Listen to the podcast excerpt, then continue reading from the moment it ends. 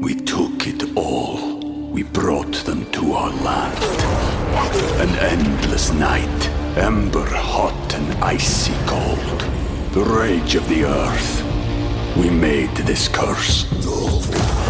Carved it in the blood on our backs. We did not see. We could not, but she did. And in the end, What will I become? Senua's Saga. Hellblade 2. Play it now with Game Pass. You're listening to the Unfiltered Life podcast with Charlotte Jonsie. Hey everyone, it's Charlotte Jonsie here, the women's coach. Welcome to the Unfiltered Life podcast. On this show, I'll be sharing the highs and lows of life with helpful hints, tips, and experiences. I want to inspire you to step outside of your comfort zone, to turn your pain into purpose, and create your own version of success. As a life coach, mindset mentor, and mum, I am passionate about helping women through life's challenges. My guests and I will get uncomfortable so that you can feel comfortable, bringing you a real, honest, and unfiltered view. This is the Unfiltered Life podcast with Charlotte Jonsie. Hi, everyone, and welcome back to the Unfiltered Life podcast. So, today I've got Sophie Hannah, and she is a viral content queen. You can find her smashing it on Instagram, TikTok, and YouTube with her colourful hair tutorials, unique fashion videos, and lifestyle updates. She's also a wifey and a dog mum to Luna and Shadow. Just recently, Sophie opened up about her mental health journey to her millions of followers to help other people. Not only this, she's been a fabulous friend to me over the years, and I've personally seen the transformation in her. Today, we're going to chat about mental health, childhood trauma, and being confident with who you are, with an added bonus on how to go viral. First of all, I just want to say how proud I am of you. I'm a very Aw, proud friend. thanks. I know that you've overcome a lot in your life and you've become very successful in what you do. And you are the epitome of my own life coaching slogan, which is turn your pain into purpose. Like we do on this show always, I'm going to go straight in. We're going to go in deep straight away. Okay. it's going to be unfiltered I'm cool with that. Let's do it. which is amazing because I know the Sophie that wouldn't have done this years ago and you wouldn't have gone mm-hmm. this. So this is actually quite special because you've only just recently opened up about your mental health. You started a mental health series online. So what made you create this series? Um, I think, well, through getting mental health help and getting counselling myself, I actually never knew I needed it. I went and seeked counselling because I was having personal kind of family issues that I wanted to talk to somebody about. And I kind of wanted someone to diagnose my mum. I have a bit of a tricky relationship with my mum. And I wanted someone to kind of diagnose her so I could feel like, oh, that's why she is the way she is. But in doing counselling, I realised actually I've got a lot of issues in myself. I never really realised I had. I'd find myself in a lot of situations and it's, it was always very negative, whether I, it was anger, upset. And I didn't realize that my childhood had affected my adult life. And I'd kind of grown up with reacting to situations in a certain way. And there was a reason why. And I think discovering that, learning about myself, and kind of going on this journey like I've done counseling for a year and a half now. I'm starting to kind of come out the other side. And I can see that it's worked for me. So I think because obviously of lockdown life and coronavirus life, obviously everyone's spending a lot of time at home. Some people live on their own. We're away from family, friends. Mental health. I read a stat the other day, I think it was in the Telegraph, that one in four young people are suffering with their mental health now more than ever. So I just sat there and I thought, well, I'm going through it. I've been through it. I'm experiencing mental health and counseling and and how it's helped me.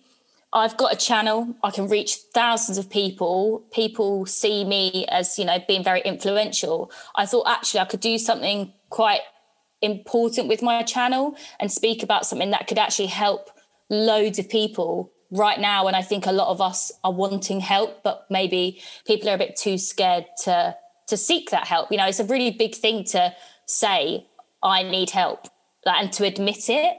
You know, I had you girls, I had you and Paige that I would talk to about things, and you always supported me. And you kind of made me feel that talking about mental health is a normal thing. Absolutely normal to get counselling, absolutely normal to get help. And I think by having you girls there supporting me, it made me take that big step. And a lot of other people don't have that in their lives. They don't have that friend that they can talk to. So if I can just be relatable for someone and give them that little push that they need to, you know, better their life, then I think that's quite an amazing thing. Yeah, it's an amazing thing. So, what was like the response that you got from it? Was it quite positive? I'd say 80% positive, 20% negative. I mean, you're always going to have negative opinions with anything you do online, and it is a hard pill to swallow. And I actually spoke to my counselor about this because it did upset me. I, you know, I had a lot of positive messages from people saying that it was an amazing thing that I was doing, opening up about my experiences, my trauma, my childhood, their suffering, or they were really keen to listen to my experience because they were thinking that they might need help.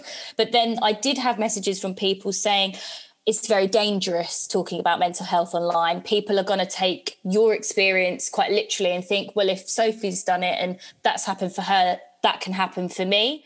And, you know, obviously I could see their point, but I thought, I feel like I'd be doing more good than damage. And obviously, as an influencer, I'm very careful with how I speak online. You have to be. You have to be very wary about how you word things. You know, I have got a lot of young people that follow me.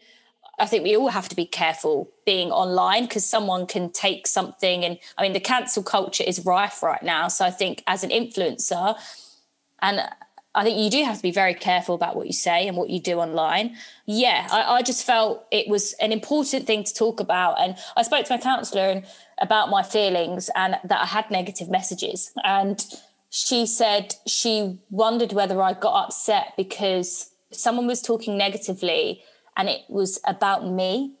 Like normally, if someone's saying, Oh, I don't like that eyeliner or I don't like that makeup, it's like, Well, I like it. And that's all that matters.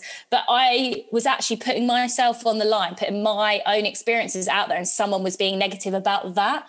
And she said, I got upset about it and took it to heart because actually it's about me personally, which was interesting because I hadn't really, I, I didn't know why I was getting upset. So it was good that I could talk about that in my counseling session. Yeah. And I think quite a lot of influencers actually shy away from speaking about topics like that because they're worried about the backlash or what people are going to say or that they haven't said things in the right way or you're doing like you said more damage than than yeah. good but like you said, it's 80%, 20%. So the 80% is going to be the people that you want to reach, really. And the 20%, yeah. they're always going to be negative people online, especially with your following. You're always going to have those people, aren't you, that are going to have something yeah. to say. And it's a really interesting way that your counselor actually said that to you.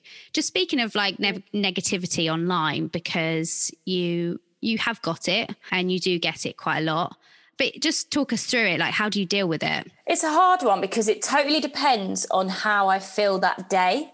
So, like, if I'm having quite a positive day and feeling good about myself, and I post a video or something, and if I get one or two comments, I might be able to just brush it over and I'll just delete it. Sometimes, at the moment, especially, you know, we're in lockdown, it, we're struggling every day. So it's very up and down. I mean, I know myself, I've been going through waves of feeling positive and then not. And and it's hard at the moment because we don't really know when we're coming out of this. Um, mm. But yeah, so now it's, it's difficult when I get something online and I'm having a bit of a bad day. It's hard to let it go, and and also a lot of people say we just don't read it, but I read my comments. I engage with my audience. I love to see their comments. I want to reply to them. I want to know that I've acknowledged their comment and that they're being listened and heard of. Because at the end of the day, you know, I wouldn't be here without them loving my content. So I want to give something back to them. And I think they appreciate me replying and liking all of their comments. And so sometimes I think when people comment, I don't think they realize I'm going to read it. Sometimes it will be negative and I will comment back and I will say, oh, well, I didn't actually mean it like that or I didn't come across like that. And to be honest, half the time they say, Oh my God, I'm so sorry. I didn't mean it to come across that way. So I think maybe it's just themselves not writing the message out in a way that they've actually stopped to think how it could come across. They've just gone quick fire. So yeah, most of the time, you know, they will apologize but it is hard. Like I, have had comments before about my eyebrows, and I've sat upstairs and I've cut my eyebrows, and I think, why am I sitting here cutting my eyebrows when I actually like them? but you're trying, you feel like you've got to please your followers.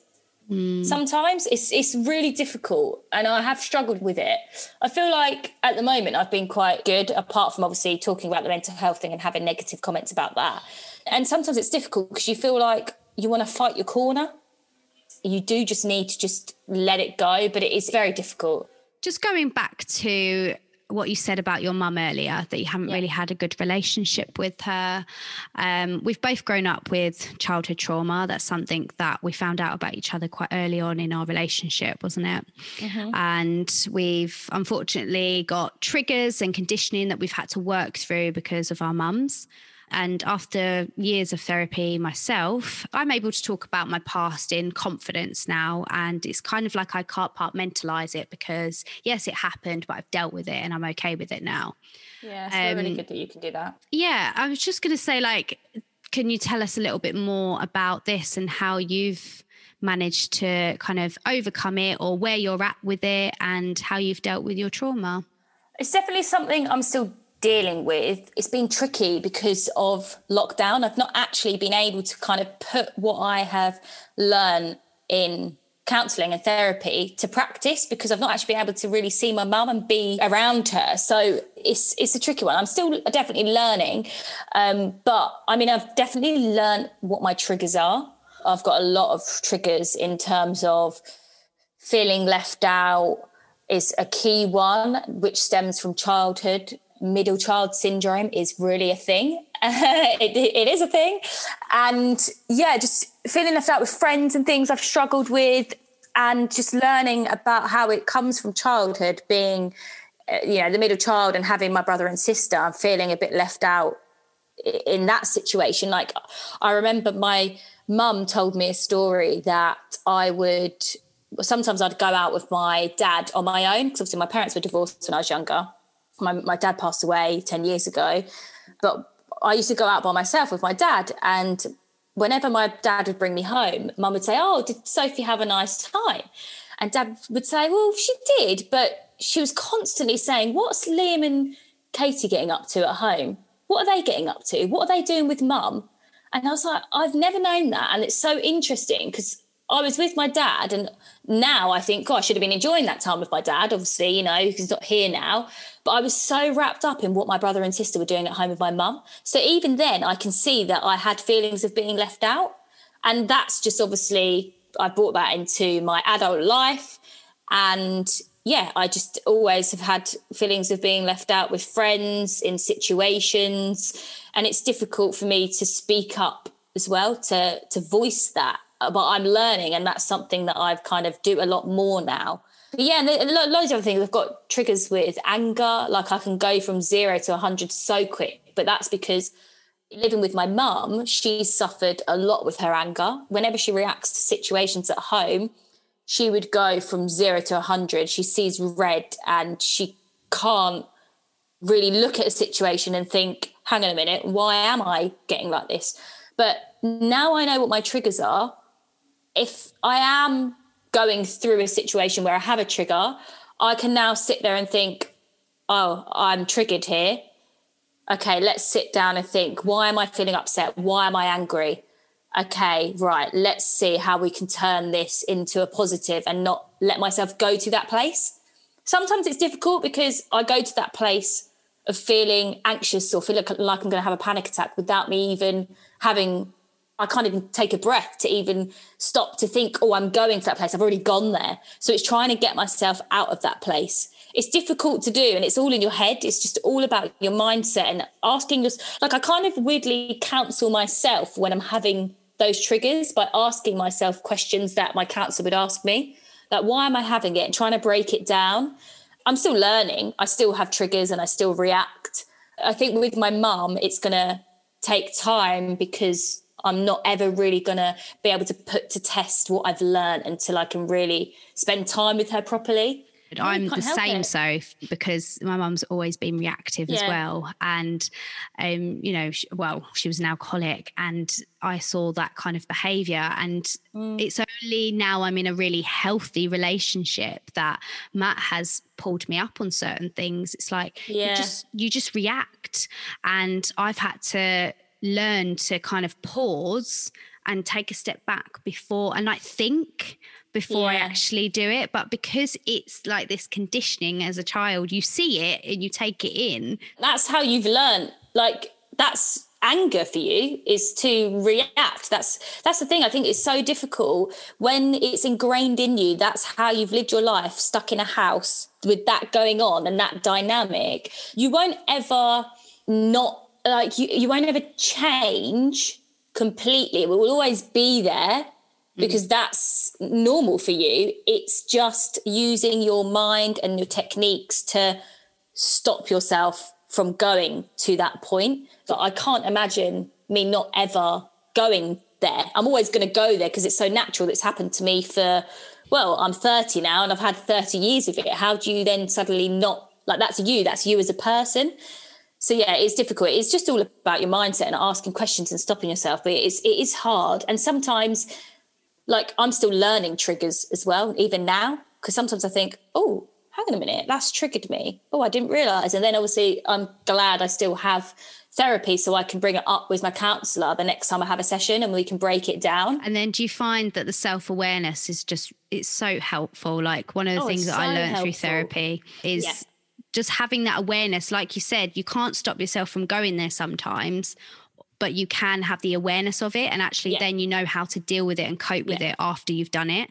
So, like, I used to be really stubborn. That probably didn't help in my really unhealthy relationships, but it didn't help me get to a good place. And then it would end up in a negative spiral and it would carried on like that. And again, it was a trigger because it was the same conditioning as what my mum was in, like with her relationships Yeah. throughout my childhood.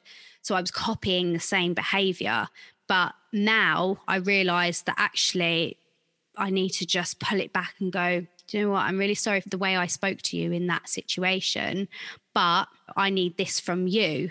So like it's it's just balancing it and I've had to learn those kind of techniques when it comes to Yeah. like relationships. Definitely. It, it it's hard and it's such a learning curve, but I definitely think, yeah, having more awareness and also just knowing where those triggers come from. And like for both of us, it is childhood and just learning and linking and making those links.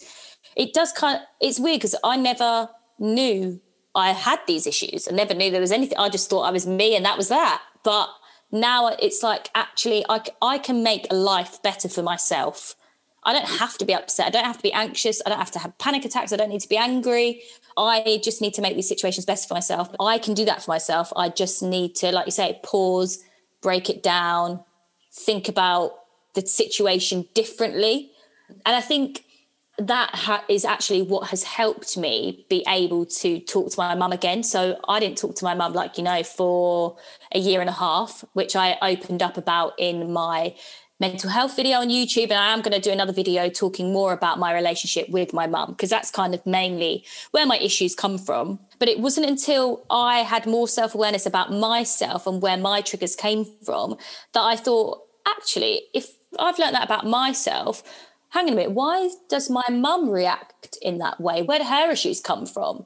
So then I started looking like how I looked at myself and how I broke down kind of my triggers and everything. I started looking at my mum and her triggers and her trauma and started making little links. Then I thought, oh my God, like actually, it's not my mum's fault. I blamed her for so much stuff when actually it's nobody's fault. She's grown up in a house with her mum and her family, and she's had situations and experiences which has made her the person she is today. And that's why she's the way she is. So until I, you know, I had to work on myself first to be able to see that with my mum. But as soon as I saw that, I thought, oh, I need to give her a chance. So that's what made me talk to my mum. I said, let's meet up. I want to talk to you. Like I've never been able to talk to my mum before. She's never sat and listened to me. And the first time we met up, after obviously not talking for a year and a half, she sat and listened to everything I said, took it all on board, even said the word sorry, which never comes out of her mouth. And I said stuff to her that she's never heard me say. Like I said to her, like, I'm scared of you. She was like, You're scared of me? She was like, What do you mean you're scared of me? I said, Well, you're scary. Like, you know, when you react, when you're angry, you're scary. And I think actually for her to sit and listen was a big thing. But I'm glad she did because it made her realize actually, wow, I didn't realize my children felt that way about me. And I think that's helped her and me start to rebuild our relationship again. And how do you feel about it now? Like, how is it? How did that make you feel after that talk? Oh, I mean, I was so nervous and so anxious, and even now, I, I, it's a natural thing to me. Like, I would always get anxious before I talk to my mum about anything because normally, if I would talk to her about anything, she would flip, get angry, blame me, and make me feel really small. So it's still there. I still get those worries when I talk to her, but afterwards, I just felt relieved. I felt so relieved that I'd said everything that I wanted to say. And I, I was grateful that she'd actually sat and listened to me um, and took everything on board. Like I was so surprised. I was like, she didn't get angry. Like, what is going on? Who is this woman? Like, she's not my mum at all. And she's not had counseling or anything like that. So I don't know why suddenly she wanted to listen. Maybe, you know, not talking to me and my sister for a year and a half she had a lot of thinking time. I don't know. Um, but I'm glad, you know, she did sit and listen that one day and we've been able to kind of move forward. And actually, I am now so much more open with my mum than I've ever been before. And I will pull her up on stuff and I will say things. And I still get a bit of a, oh, am I going to say this? But I just go and say it. And I say it in a very calm, way because I think one of my mum's triggers is she, she was bullied when she was younger. And I think if you raise your voice to her, she takes it as you're attacking her when actually I'm not at all. But so I'm trying to be careful in the way that I say things to her. So I keep very calm now. And she sits and she listens. And I'm like, this is weird. But, you know, it's the start of our new relationship now. And even she said, you know, we need to just put the past behind us and just move forwards. And you know we, we i always keep saying to her let's be open with each other. Let's talk about our feelings. Let's bring everything up.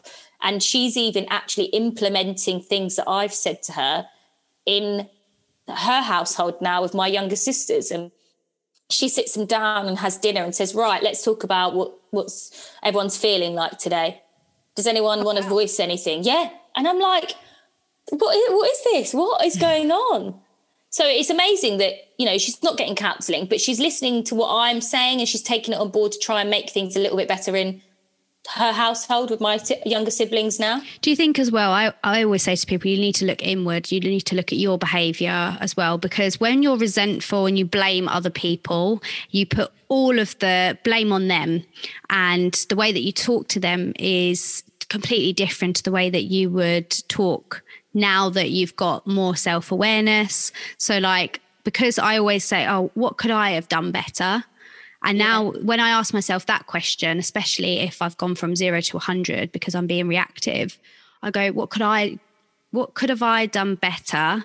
And what do I need from them? So, probably yeah. because you've gone through this process as well, just correct me if I'm wrong, it's probably you're able to speak to your mum in a different way because you don't have those resentful blame 100%. feelings anymore? Yeah definitely. I definitely agree yeah. I think that's the thing before. And also i always felt like i'd done something wrong. Just moving on from speaking about your mum let's talk about for anyone else who's kind of going through like a similar situation or they're struggling with their mental health especially during this time what would you say to those people right now?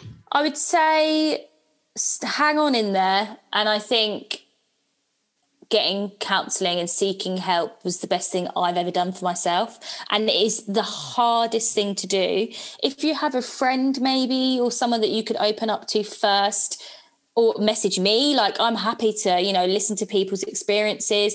But I honestly do think you're not being selfish by focusing on yourself. And you shouldn't feel like you're a failure by seeking help so I know, you know, a lot of people probably would sit there and think, oh, I can't seek help. I feel like a failure. You know, I should be feeling like this. And it's okay to feel down. It's okay to feel upset. It's okay for a situation to make you feel a certain way. But I think more so than ever, if you need help, get help. There's so many hotlines to ring. You could do it over the phone. You could do it face to face. My counselor actually told me about this amazing website. It's like a counseling directory and you can type in your location, you can pick the person that you want, whether you want male or female, whether you want it online, face to face. And yeah, you can pick what a person that you feel comfortable with. And I just think seeking help was the best thing I ever did. And I know that it would benefit a lot of people. And I think therapy is so much more accessible now as well. Like, yeah. I mean, when I went through therapy, God, this was like three or four years ago now. And I still have therapy top ups because I believe that you need to constantly still train your mind because otherwise mm. it goes back to old past patterns that, yeah. like we were just talking about, triggers. Yeah, and um, they still pop up, even though you have got over them, you understand them, you know how to work with them, they will still pop up. And then sometimes you actually just need like top up sessions. But I found my therapist years ago, and this was um, online, it was called Psychology Today. Okay. And that you literally put your postcode in, yeah. you find all of the people, you inquire based on their skill set or an yeah. area that they specialize in. And I had loads of different phone calls from them. The ones that I was just put off straight away is when they spoke about money straight away. I was like, you don't yeah. care about me enough. Yeah. Whereas the one, you know, I won't mention her name, but she was absolutely incredible and she's changed my life because she listened. She just listened to what I had to say. I was in a bad place at the time. Um, my mum had tried to commit suicide again, and this was quite a long way after her recovery. So, this is mm. why I, I had to go into therapy. Anyway, she listened to me and that was the reason why I went with her. And you know what? I think you experienced this, Soph, where you had one counsellor and you were like, no, they're not for me. I think you tried someone, didn't you, at first? Uh, no. So I originally no? thought my first counsellor wasn't for me. Oh. Yeah, because like my counsellor I have now. But it was only because I didn't go in there seeking help for myself. I went in there because mm. I wanted someone to diagnose my mum.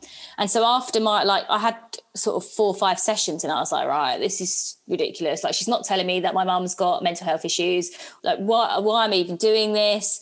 And I thought, well, no, just stick at it, it'll be fine. But then I gradually just realized that I needed help and I just kept going. I just kept persisting with it in the hope that it would help me. And it was so hard, but I'm glad I stuck at it because it really did help me. And actually, I get on so well with her now and I appreciate everything that she's done for me. And it, and also I think, you know, you say some it's amazing when a counsellor listens to you. And I think a few messages that I've had from people is that they they're scared by what they're going to talk about. They're going to be judged and someone's not going to listen to them properly and really take on board what they're saying and judge them. And the things that I have told my counsellor, and she has not judged me once. Like sometimes she has to sit there and not laugh because I sit there and I laugh about some things that I say because I think, oh my God, what I'm telling my counsellor right now is so embarrassing. Like she must think I'm so weird. She has no judgment. She doesn't judge at all. She keeps so neutral. It's not their job to do that. So I think a lot of people are scared about what other people think, which is such a natural thing.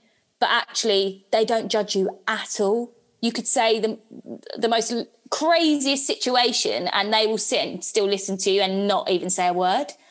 It's such this a is, safe space. Yeah, this is actually the same with life coaching as well. So, so I had a client that thought I was going to judge her based on you know, just what she was telling me. And by the end of it, and she was like, I just think you might go away and think this of me. And I said, I just asked her this question Who's judging you? And she said, Well, everyone. I said, No, who's judging you? Oh, it pinged. It was like, Me. The yeah. only person that's actually judging you is yourself because yeah. you're the one that has these thoughts in your brain. You're the one that tells yourself a certain thing, or your negative voice comes up and tells you that you're not good enough to do that. And that's what she's thinking of you. When actually, yeah. she's probably not even thinking that whatsoever. They've got their own life to sort out and they're thinking about themselves in whatever's going on with them. Yeah. Yeah one of the biggest things that stops people from achieving their dreams or getting to where they want to be or how they want to feel is fear of being judged. 100%. That is the one of the biggest denominators. It's so sad, isn't it? Social media though is difficult because there's a lot of comments thrown about, lots of topics being discussed and people are judging people online. So I do think it's difficult where now we're growing up in this social media world it's so difficult to not have that fear of judgment because it is there right in front of you and you can see it. You know, if you've got a support network around you, you've got amazing friends around you, that's what people should be focusing on. I was just going to say, anyone that usually judges is based on their own conditioning.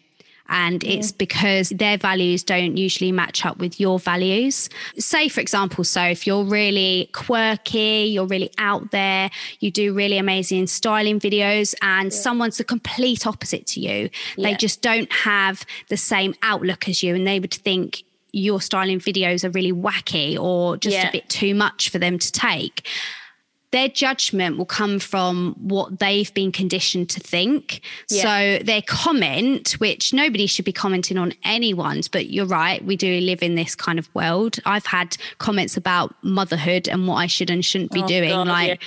the mum shame is actually really real on social media. It's a reflection. It's never ever a, a reflection on you. It really Yeah. isn't. It is No, yeah, only ever a reflection on how they think and feel. And I think that's where we have to like change our mindset sometimes because we usually think, oh, they're judging me based on like your eyebrows. No, no, no. It's just because they don't like their eyebrows in that way. It's nothing to do with what it looks Yeah. like on your face. They're your eyebrows. Do you know where I'm coming from with this? It's the comments are only ever based on how they think and feel, nothing to do with actually what you are, because you're a completely different type of person to the other person if they're going to judge Yeah. you based on that. Yeah, definitely. It, it's crazy when you say it like that and you put it like that. And also, I think it, their own insecurities as well, maybe something that they might be a bit conscious, self conscious about, they will come across like they're judging you to make themselves feel better. Yeah. Or jealousy. Like, Yeah. you know, bitterness, jealousy, that also comes out in people. That's a horrible trait to have. Oh, I never understand that. Like, if I'm jealous of someone, I will say, "Oh my god, I'm so jealous of you," like in a chatty, casual way, because I think that's fine. You know, we can all desire to have something that someone else has got, maybe, and jealousy, I think, can give you a bit of drive. So I do see it in a positive way, but I never understand when people get bitter. Yeah, and people that just make sly digs or comments about certain things, I just think keep quiet. Like it's their life. Just empower other people, empower other women because tearing each other down doesn't make you feel good. especially right now, like with lockdown, like we should be supporting one another. Like everyone is going through their own um, experiences and situations with mental health. They're struggling in so many different ways, and we are all different. Some people are working, some people can't work. Um, some people have lost their jobs. Some people have, you know, are losing loved ones. We are all suffering our own di- different way. And one person shouldn't think, oh, well, you're worse than me. So or I'm worse than you. I'm worse than you, so you can't be suffering. Like we're all suffering in our own way. A lot of people try and compare themselves, which I just think it's very unnecessary and it just doesn't help the situation. We should be supporting one another regardless. And I think it is hard to stop and put aside what you're struggling with to focus on what someone else is struggling with and be there for them. It's so hard to do that. But if you can do that, then I just think you're an amazing friend to be able to do that to someone. Yeah. We took it all. We brought them to our land. An endless night, ember hot and icy cold. The rage of the earth. We made this curse. Carved it in the blood on our backs. We did not see. We could not, but she did. And in the end, What will I become? Senua's Saga. Hellblade 2. Play it now with Game Pass. But let's talk like life in lockdown because, like you just said, it's been really difficult for different people, and everyone's circumstances and struggles are all relative. Like, it just depends on who you are, what your circumstances are. Like, someone in homeschooling, living with their partner 24 7 you know he's on the kitchen dining table always working and you're trying to keep the kids quiet while he's trying to do meetings Yeah. and then you've got someone who's completely single, alone, not able to see anyone or get out and do the usual things. Like everyone is living their own journey through this lockdown. I just wanted to talk about like how different this is from your usual life and how it's affected kind of your physical and mental health. I mean, it's been tough, especially I've really struggled last year When the lockdown first started, I thought, oh, this is so nice. I can just be at home. I don't have to be going to London three times a week. This is amazing. Like, oh, I just have a bit of a break from like leaving the house. I don't mind this. And then after a few months, me and Robin thought, start, started focusing on our health. We thought, right, this is a great opportunity. Restaurants are all shut. We love eating out. It's one of our favourite things to do. Robin had just turned 30. I was turning 30 in October. We were having so many takeaways before lockdown. We were eating out all the time. We were eating so badly. We thought, let's just focus on what we're actually doing right now. This is a great time to focus on our health. So we started working out, we started eating better, and we kind of did a bit of a fitness regime. And we both felt so good about ourselves, felt more positive, and it really got us through that first lockdown because we had a bit of a purpose, something to focus on. And then in summer, it was a bit of a funny time because some influencers were still traveling, some weren't. And obviously, being an influencer, it's been difficult because I think last year I really learned for the first time that being an influencer, people really look up to you like I just see a number. I don't know how many people that is. I I've never been in a room with that many people, but I think I really learned that what I say and do, people take quite literally, and so it's really important to be careful of what I say online and how I come across because people can take that in the wrong way. And I think I learned that, and I, I never want to offend anybody. I love helping people. I feel like it comes quite naturally to me. I want my page to be where people can feel confident to be themselves, be individual, be unique, experiment with fashion and color and come out of themselves. And that's kind of why I started my channel, really. And so it is difficult when, you know, there's a lot of topics last year that people talking about online and saying influencers should talk about every influencer should talk about that topic online. I was never talking about anything specific before, but now I'm starting to learn actually my channel is such an important space for me to voice my opinion about certain things. I want to talk about things that I am personally experiencing that I can speak about that's relatable.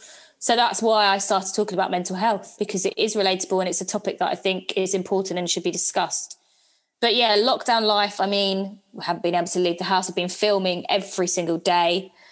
Physical health. I mean, I'm getting a back x ray because I've got a stiff back from sitting up filming every day. I used to sit on this three pound stool from IKEA and I had to get physio. My physio was like, What chair do you sit on when you film? And I was like, Oh, just this little three pound stool from IKEA. She's like, Hang on a minute, like, you might be really your back in from this because obviously before I'd go to London a couple of times a week. I'd travel, I'd go to festivals, I'd be up and about, walking around all the time. But obviously, being at home, it's really taken its toll on my back, I think. And so I've changed my chair. I've got a proper, like, um, ergonomic saddle chair now that I sit on. It's crazy even thinking about your posture and walking around and how where you work and how different your lifestyle is can really change your physical health. Yeah crazy. and mental health, I mean, yeah, it's obviously normally I travel and I normally I go to festivals, I get out, I have lots of different experiences. I meet people, you know, I work on my own pretty much. I've got Robin, but we're in separate rooms in the house. You know, we talk about work and things as and when we can. And then obviously in the evening we kind of come together. And we have lots of walks. We do lots of walks together as well, which has been really lovely. Yeah, and not having the travel aspect, because for me, I always saw travel as my freedom and a bit of an escape. It's the only time I really kind of leave my phone and switch off. And I didn't have that last year. And for me, I really struggled. But then it wasn't until Christmas where I actually thought, you know what? I don't actually need to work. So I'm just going to put my phone to the side and not look at it. And I realized actually, I didn't need a holiday. I didn't need travel to feel free and have that escapism. I actually just needed to let go. I needed to let go of work. I needed to just drop and just turn off my phone and just let go. And I had, it's weird, I had a bit of an epiphany over Christmas where I just felt so much more positive. I felt so much more myself. I felt like I had a proper break and I felt ready to take on the new year. And it was just such a change from how I'd been feeling the last couple of months before that. That's good. It's good that you've like kind of come over that. Well, it just hit us in the face, didn't it? And life just all of a sudden changed and we just had to adapt to it Uh, of course it's really difficult isn't it? And we are kind of going through the motions at the moment but i think we just have to make the most of this time because we have to remember that it isn't forever. It won't yeah. be forever but it feels like it's forever. yeah. That's it's so hard isn't it? Yeah. And i think as well the media like like reading the media and stuff you know i like to keep up to date with it but sometimes it's like oh i wish i hadn't have read that because that's kind of put me in a bit of a down space now because a lot of the stuff you read online it literally changes daily like one minute they say one thing, the next day they say another. And you might be feeling positive one day, then you read something and it's put you down. It is difficult. So I do try and stay off of it as much as I can. Obviously, I like to keep up to date with what's going on, but I do try and kind of separate myself from the media a bit because it, it, can have a bit of a negative effect on you. And I think that's fine. I think that's absolutely fine. If you need to switch your phone off, if you need to step away, me and Robin have been taking like hourly walks every day. We kind of, I leave my phone at home and we just talk about anything. It could be work related, it could be lockdown life, it could be something that's upsetting us. Like, and actually, being in this lockdown life has made me appreciate Robin more, my dogs more, having my house. It's made me appreciate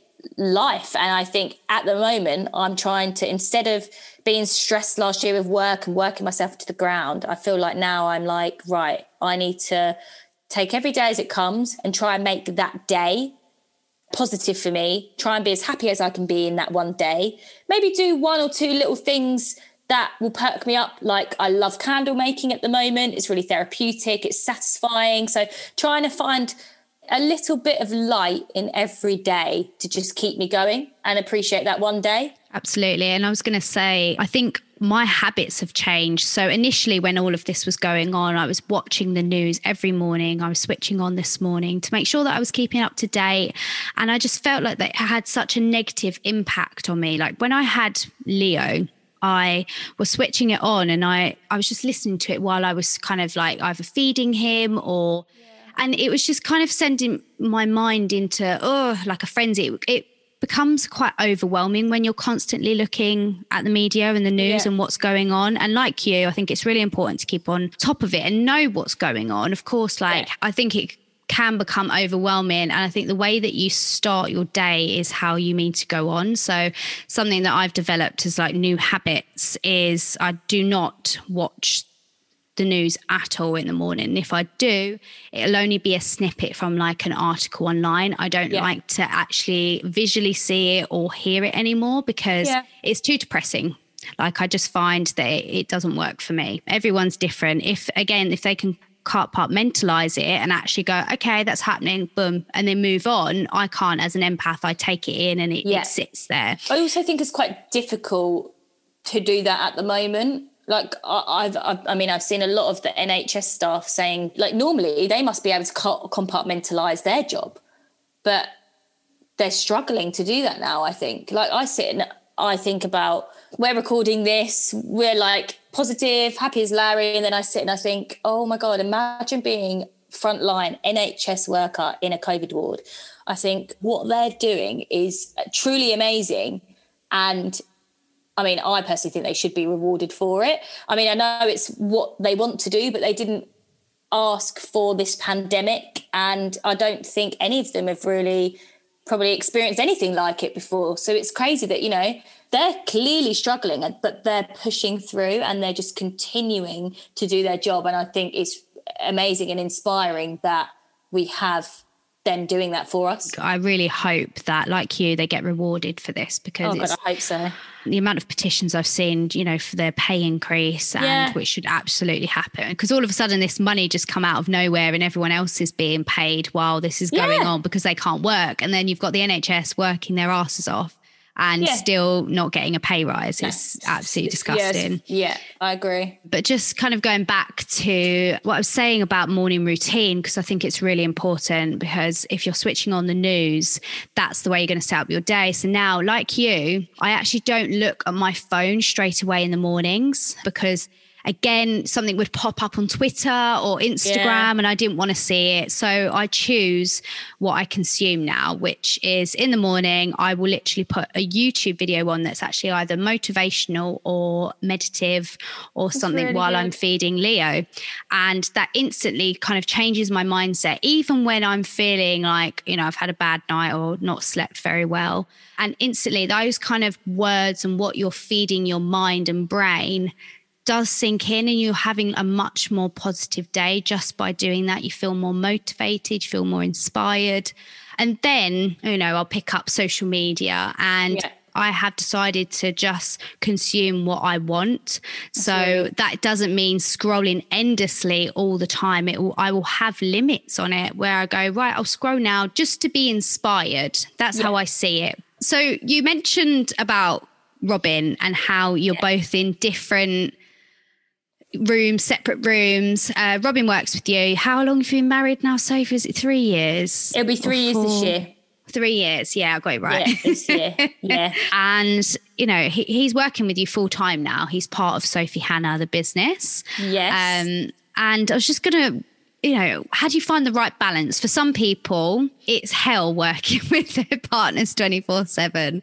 So he's been working with me now for a year, which actually worked out well because lockdown came and he would not have actually he was a freelancer before so he wouldn't have actually earned any money. So it worked the timing wise it worked out great i hired him. Yeah so i have got my studio upstairs and then i've got my office downstairs. He will be in the office you know editing and i'll be up in my studio filming. So it's completely two separate rooms and i tend to be in my studio filming until at least lunch and then I'll come down, I'll join him, and then he kind of spends the afternoon editing. In the morning, he might be pottering around, making sure the dogs don't run upstairs if I'm filming something, taking deliveries. And then, yeah, in the afternoon, when I can kind of do more admin stuff, he will do editing. And even then, I can either be in the kitchen, I can sit in my office when he's editing. So eh, we're lucky that we have a nice big house to be able to get away from each other if we need to. But I think it probably would be very intense if we lived in our old house working on top of each other because I mean I was used to filming my kitchen then. So then that, that dynamic of filming in the kitchen he wouldn't be able to come in and get a drink. You, like it just wouldn't work. But it works it works now and we both work out together. We go for daily walks like it's we kind of have like little like business meetings like it's actually nice to be able to not be by myself anymore. I as much as i hate to admit that i need help i actually like to have someone there so i can talk to them about an idea or an email. Like i might say to Robin, oh how should i reply to this email? It's nice to just have someone else's opinion. You know you feel like you've got support rather than just being completely on your own because i manage myself now as well. So obviously i've taken on that role of doing emails reading through contracts. So it is great that Robin now helps with the editing and takes that off of my hands so I can concentrate more on like the managing kind of side of the business. Yeah, and you've been with Robin for 13 years, is it? This uh, year? 12 In total. 12. 12. Yeah. I love how you took years. a long pause. You were like, yeah, um, I, no, because it was it was the other day, and I was like, no, it's twelve. Yeah, twelve. Yeah, what's the secret of staying with someone for twelve years? I don't know. We we get along really well. He is a great listener. I think that's quite key. He's a great listener. Always, you know, supporting me with what I do. Um, even throughout counselling, actually, after every counselling session, I'll, he'll always say, "Oh, how did it go?" And I'll tell him about it because it actually helps him learn more about me and why I am the way I am. And even now, like he'll mention things to me like Matt probably has done with you.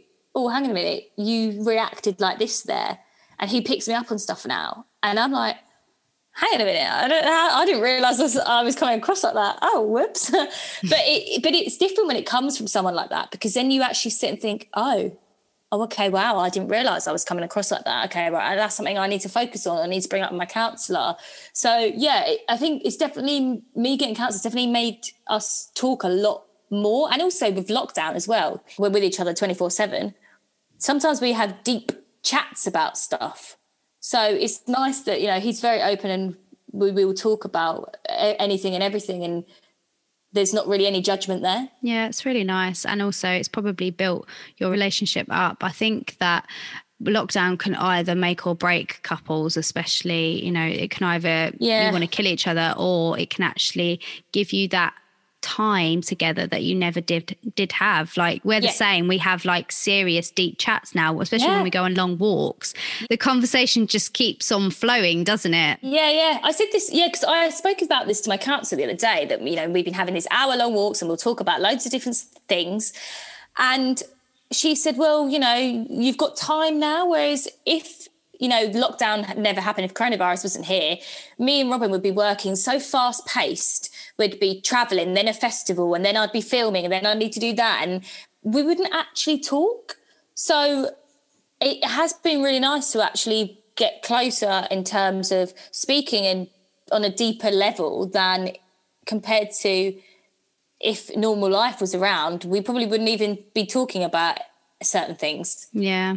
Just let's move on to you going viral because you have had many viral videos. Um, I'll never forget one that actually ended up like on the news. oh god is it the nostril one is it the nose hair yeah. I still get comments now. Are you that girl with the nose hair? And I'm like, I love how that's how people will remember me. Or it's glitter armpits.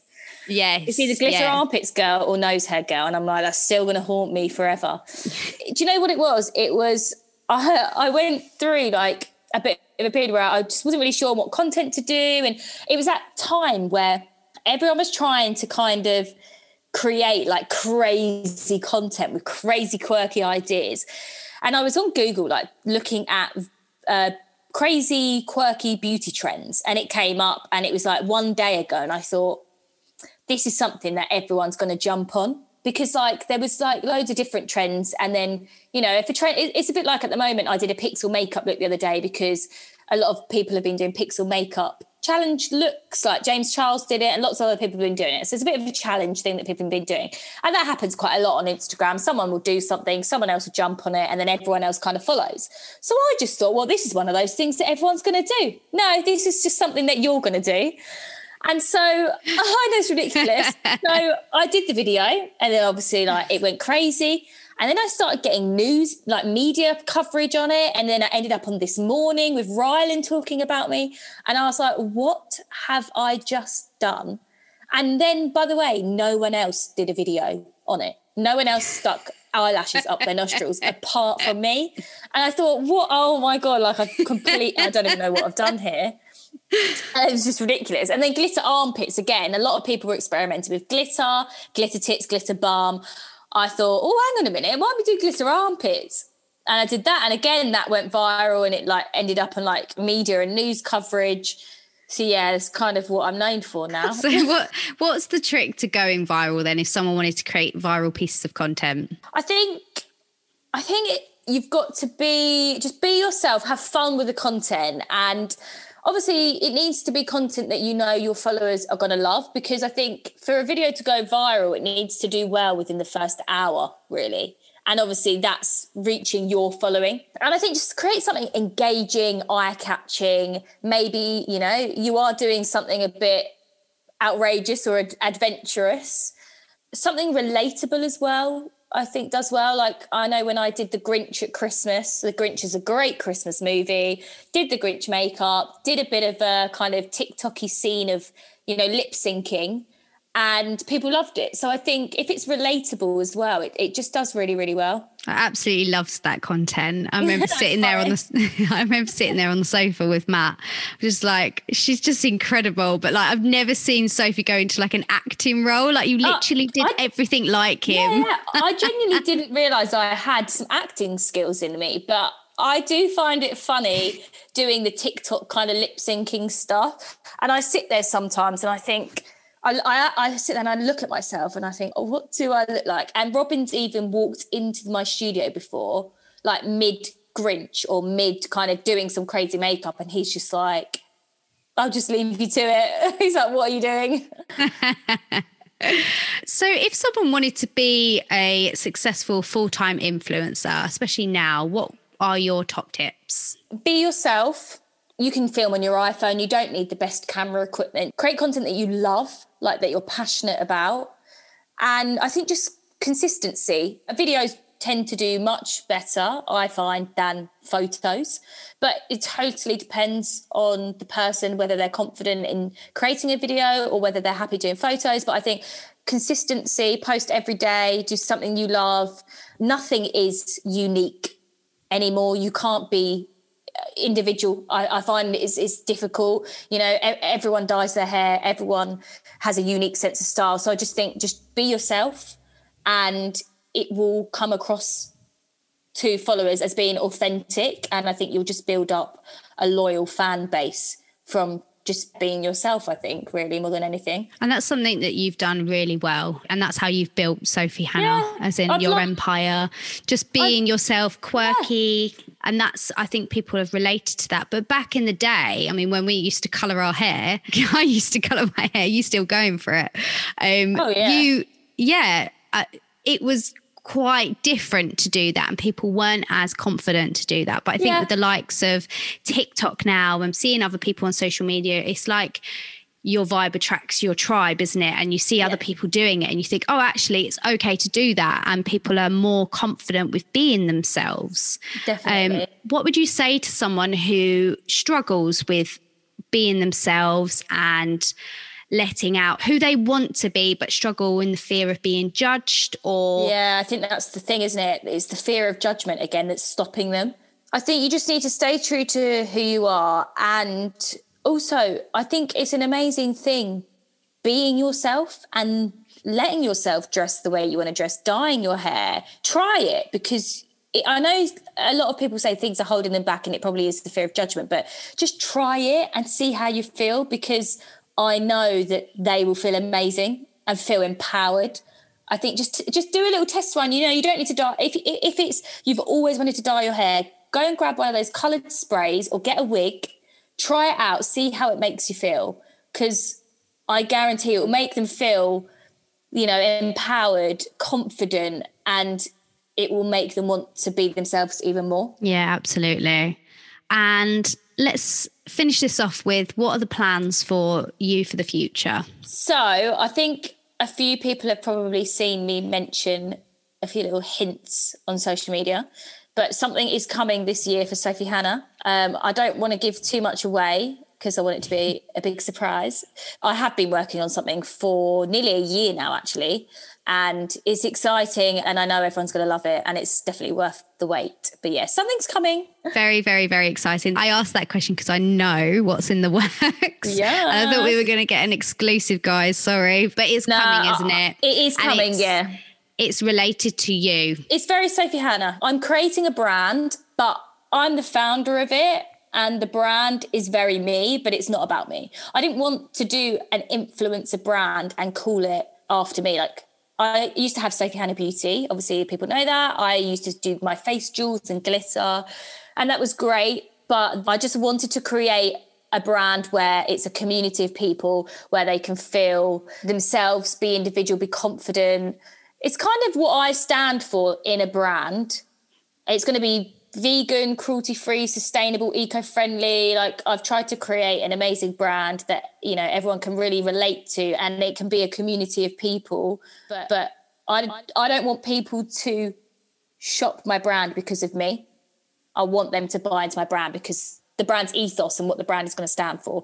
So yeah, it's exciting, but that's what I'm saying for now. And amazing product as well. Amazing. Yes. just talk me through, just quickly, what's a day in the life of Sophie Hannah? Because you create so much content, Soph. And I'm like, how do you do it all? Because there are so many platforms you need to be on these days. Just yeah. talk us through one day in the life of Sophie Hannah. I mean, I do ask myself daily how I actually do it. I've actually taken a bit of a well a chilled approach to this to this year. I've actually gone i don't know if anyone's noticed but i've actually gone to posting every other day instead of every day. Just because last year was was quite intense in terms of creating content. So i just wanted to take a bit of a chilled start to the year. But normally you know i will get up in the morning i will kind of have a bit of a self care, I will have a bath. I love having a bath. I like setting up my day. I'll have breakfast. And then I always film in the morning until about lunch. And that will probably, might be one video, maybe one or two, depending if I'm doing like a makeup look and then a hair tutorial. But I tend to just try and focus on doing one really kind of quality video.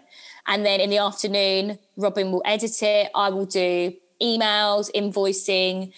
Um, I'll work out, take the dogs for a walk yeah, and that I kind of just repeat that every day, really. And I try and film at least one thing every day normally, but at the moment I'm trying to take it a bit more chilled at the moment. But yeah, uh, generally I try and film one thing a day. Amazing. And just the last question I ask my guests at every end of the interview mm-hmm. How have you turned your pain into purpose?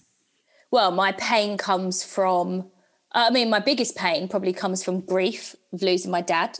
And I think going through that and experiencing that has definitely made me more driven. It's made me kind of want to achieve great things in the hope, well, to make him proud. You know, I always think, you know, he's he's somewhere watching over me, and it definitely his death has made me well realize life's too short and to you know really try and enjoy life and be selfish at times. It's absolutely fine to be selfish put yourself first. And i've kind of used that pain to really push myself. And he owned his own business. And something that he always said was he said he never wanted me to go to university. He was like i want you to have your own business. And i have my own business now. So it's amazing that i've been able to push myself to do that. I never knew that that was going to happen and it's something that i could do but I've definitely used my pain of grief to push and drive myself to kind of make him proud. Amazing. And I'm sure he's definitely proud of you. So like you've achieved so much. Mm, thank you for being a guest on no, my thank show. You. I've loved this. I'm proud of you for doing this because this is something that you've wanted to do for ages. So I'm glad you're doing it and I'm excited for everyone listening in. Yes. All right. Thank you, Han. Bye. You. Bye. Bye. This is the Unfiltered Life podcast with Charlotte Jonsie. Thank you so much for listening to this episode. If you loved it, please subscribe, download, and leave me a review. If you learned something new or just really enjoyed this episode, then why don't you share it with others by screenshotting it and sharing it on your stories? And don't forget to tag me so that I can see it. If you're interested in life or business coaching with me or any of my programs, then please head to www.charlottejonsie.com for more information. Hope to speak with you soon. If not, I will see you in next week's episode. Lots of love.